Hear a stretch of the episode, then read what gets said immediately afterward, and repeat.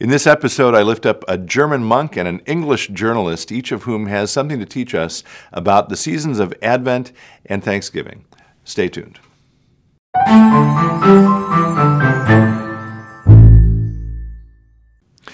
Hello, friends. Pastor Tim Westermeyer here, Senior Pastor of St. Philip the Deacon in the western suburbs of Minneapolis. Good to be with you as always.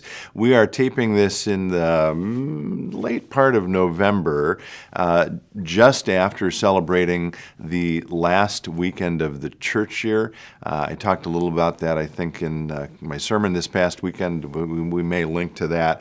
That means we are now looking ahead to the start of a new church year, uh, which begins with the first Sunday of Advent this coming weekend. Uh, that's Sunday, November 27th. So in this episode, I want to do a couple things. One, I want to lift up the fact that we are once again going to be doing daily Advent devotions online here at St. Philip the Deacon. Um, you can find those on our YouTube channel starting on Sunday, November 27th. Uh, the St. Philip the Deacon YouTube channel is uh, at SPDLC. That's for St. Philip Lutheran St. Philip Deacon Lutheran Church. Um, and as a little teaser for it, uh, those devotions, daily devotions, we, we typically find a book that we can sort of uh, walk through the season of Advent or Lent, depending on the time of year. The one we're using this year uh, is called Your Light Gives Us Hope 24 Daily Practices for Advent. Uh, and it's by a German Benedictine monk, uh, maybe not so well known in the United States. His name is Anselm Grün. He's been a uh, Benedictine monk uh, since the 1960s. He's quite well known in Germany. Um, this particular book was originally written in 2015 in German, translated to English in 2017. He has also sold, um, or written, excuse me, 300 books, uh, sold more than 15 million copies that have been translated into 30 languages. Um, and again, he's a Benedictine monk, so for those of you who live in the Twin Cities, um, the, another connection you might make is to St. John's University. That's also a Benedictine Abbey, um, a very famous one actually here in the United States. And, and in the narthex of St. Philip the Deacon, this congregation, we actually have five uh, prints from the very famous St. John's Bible uh, that was created by St. John's uh, Abbey. So, all of that by way of making sort of a local connection to a gentleman uh, who, who lives in Germany and serves as the cellarer or the CFO of his own monastery. So, each day, There'll be a uh, reflection from this book, uh, as well as a daily faith practice, and we'll conclude each of those devotions with a short prayer. So we hope you join us on that daily journey during Advent. It's a sort of nice way to, to pause at the beginning of each day, or I suppose at the end of the day, or in the middle of the day for that matter, whenever you want to watch it, um, as we make our way uh, through this season of renewal and repentance um, and rebirth uh, and anticipation anticipate the birth of Jesus again at Christmas. So join us for that. That's one thing I want to say. The other thing is, of course, uh, between the last Sunday of the church year and the first Sunday of the church year, here in the United States at least, we are celebrating Thanksgiving. And so I just want to say a couple of things about that. uh, and one quote which actually uh, connects what I was just talking about um, for Advent, using the reflections of a Benedictine monk. Um, is another Benedictine monk, David Steindl Rast. Um, this is a, a wonderful reminder. Um, this comes from another book. I did a course using this book earlier this year, The Walk, uh, by a pastor named Adam Hamilton. And he quotes Brother David Steindl Rast saying this It's not happiness that makes us grateful, it's gratefulness that makes us happy. So that's the quote.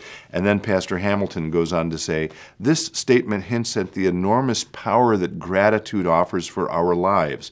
We're not called to give thanks because everything in our lives is going wonderfully. We're called to give thanks because our life itself is a wonderful gift from God. Uh, and then I will lift up another of my favorite authors, this is G.K. Chesterton um, from his uh, autobiography. Uh, there, he has a number of quotes actually about uh, gratitude and gratefulness, but this one um, is maybe particularly apt. Um, towards the end of this, again, this is his autobiography, he says, um, Everything he learned about Christianity affected one idea of his life, which he says might be called the chief idea of my life. This is the idea of taking things with gratitude and not taking things for granted. So, if I could just pause for a moment to offer my gratitude for a number of things in my life. I want to say thanks um, to my wife, Amy. We've been married 30 years, and um, I'm so grateful to her for the life we've created. I want to say thank you to our wonderful children, each of whom I'm so grateful for and so proud of as they have grown. Uh, I want to say thankful for the um, calling that God has given me to be a pastor. We've talked about this in other places, uh, but I spent the first decade of my life uh, doing another kind of work, which was wonderful in its own way, but boy, do I love the work that God has called me to do. I'm profoundly grateful for that. I'm partially grateful for it because of all the wonderful staff uh, and colleagues that God has surrounded me with here at St. Philip the Deacon. So thanks to each of them. And thanks for this community, St. Philip the Deacon, and all of its amazing members. It is truly a place that is able to um, shine the light of Christ back into the world and share God's love with the world in need. And what an incredible privilege it is to be able to walk alongside all the amazing members of this incredible congregation as we follow where God is leading us into the future. And then finally, to those of you who I've gotten to know through this channel, which I sort of continue to think of as an experiment in my own ministry, um, what a joy it has been to connect with people from all over the world um, as we are on this adventure in this place together. To, so, to each of you who have been engaged with me, who have connected with me, who've written to me, who've commented, uh, who've liked and subscribed, and all the things you do on YouTube and Instagram, uh, truly, truly, thank you, thank you, thank you. It has been a joy uh, to connect with you and to get to know you. So, uh, as we approach again Thanksgiving here in the States, might I encourage each of you uh, to just pause after you listen to this? Um, consider what you take for granted in your own life, perhaps, which is something we all do. I'm not trying to shame you, I'm just trying to make us conscious of that. Uh, and pause and and give thanks for it. Offer up a prayer of gratitude to God for all of the blessings in your life, maybe this week particularly.